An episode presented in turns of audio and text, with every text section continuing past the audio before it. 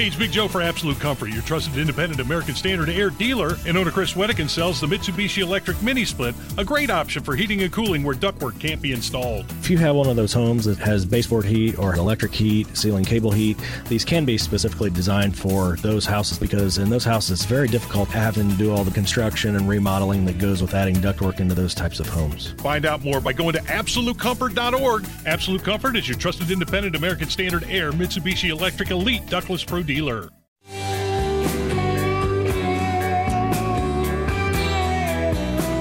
Mike Braun has filed paperwork to run for governor in the great state of Indiana. And that could open up his Senate seat in the next election cycle. It is interesting how much news this decision uh, garnered, given the fact that Braun handled it about, about, as bad as you possibly could. And Hammer, Nigel, and I talked about this yesterday on the Off the Rails segment. Mm-hmm. Why he allowed the media to just figure it out on their own. You know, in this case, I think it was Adam Wren who initially broke the the story, and then you just kind of let them start writing the narrative Mm-hmm. versus writing your own narrative, and then they pull your narrative.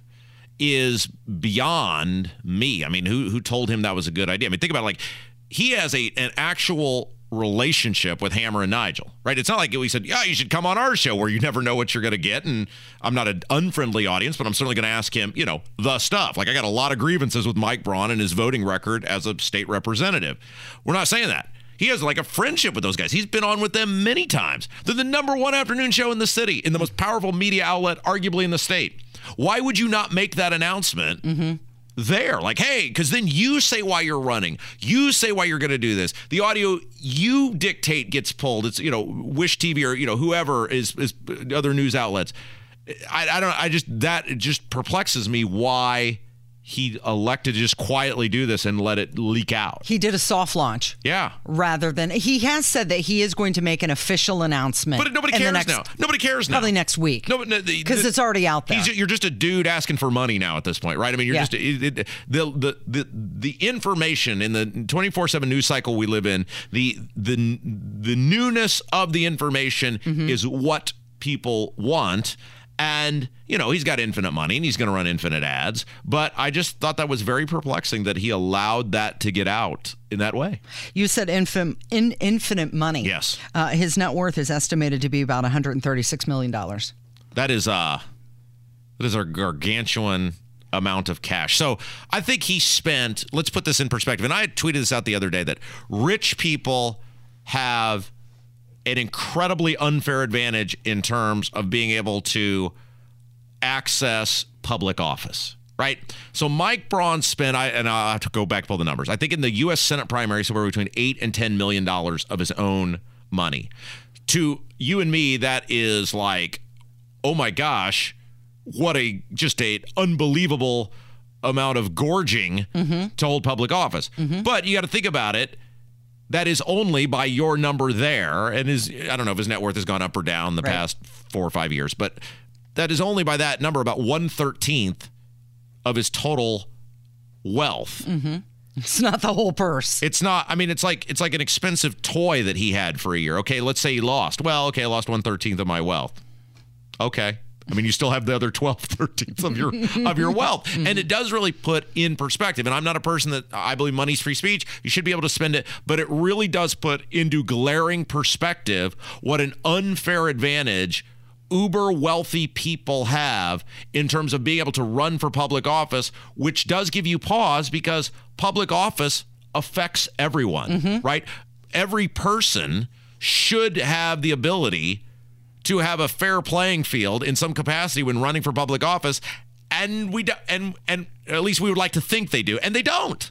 The reality is we don't. The reality is if you me kevin whoever ran we would start at an infinite advantage, disadvantage to mike braun including the most important thing our ability to get on the ballot mike braun will have no problem getting on the ballot because he will spend whatever it costs you know $150,000, $200,000 to pay the people to go get the signatures. You, uh, you, me, Kevin. That would be called a grassroots effort. Yeah, you know, it's uh, yes, yes. If it were any of us, yes, that's absolutely like as in we would be digging the grass up by its roots out of frustration, trying to get those signatures. The the The process in Indiana is so flawed and so rigged in favor of the people that the two parties want running.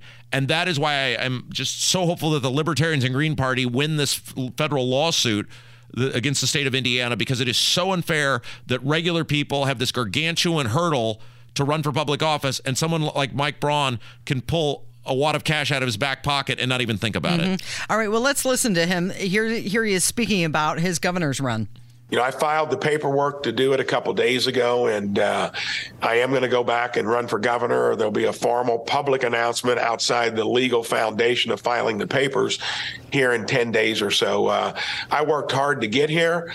Uh, this place, sadly, is going to get worse before it gets better. We need term limits. We need a balanced budget amendment. We need leaders that aren't going to keep taking us down the road of trillion and a half dollar deficits 31 trillion in debt. Biden put a budget out there, puts us 45 trillion in debt. Something's got to change here. I'm going to go back try to run a state and make sure that we at our state level come up with the solutions that you may try to adopt out here someday. So Mike Braun did a pretty good job as a senator.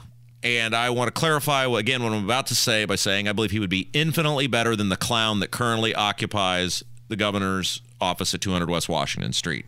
Then again, that pen Kevin is writing with would be a better option than Eric Holcomb. so that's not a very high bar to hop over. But I want to know from Mike Braun a couple things. Mm-hmm.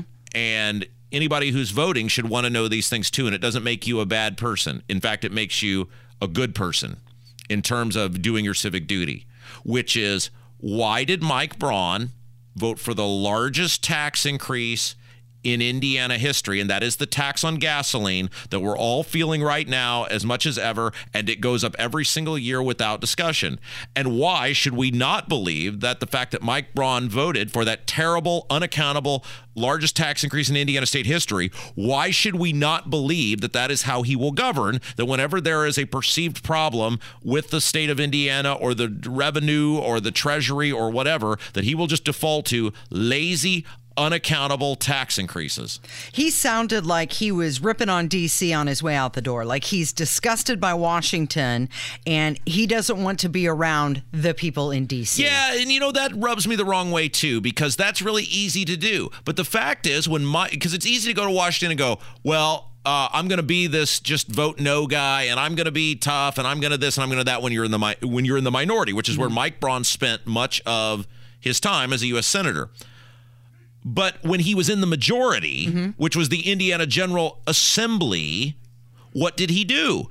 He went along with the flock. He voted for the 40 plus tax increases in Eric Holcomb's first year in office. He voted for that gas tax. He was not some, you know, stalwart who was standing up, pounding his fist, going, No, this is terrible. I don't care that I'm a Republican. I'm against this. We're supposed to be the party of low taxes, not the party of high taxes. He was the go along to get along. And now that he wants to once again, I guess, be a part of running the state of Indiana, mm-hmm. he owes everybody an explanation. And look, here's what I've told people 35,000 votes didn't make a world of difference in the Secretary of State's race. It'll make a big difference in a Republican statewide primary. So, our audience, mm-hmm. the people who listen, the people who are informed, the people who want to know mm-hmm. what's going on, they are going to want the answers to that of why did you vote as a guy who professes to be this pro business, pro low taxes, pro limited government guy, mm-hmm. why did you vote repeatedly for massive taxation and massive growth of government as a member of the Indiana General Assembly? He did do a few things that I agree with on immigration. He emphasized the first solution would be to build walls. He opposed the DREAM Act. He opposed the Affordable Care Act. And he also was supporting Rick Scott when he tried to oust Mitch McConnell as the GOP leader. So he does have some accomplishments that he can run on. It's Kendall and Casey on 93 WIBC. Good morning.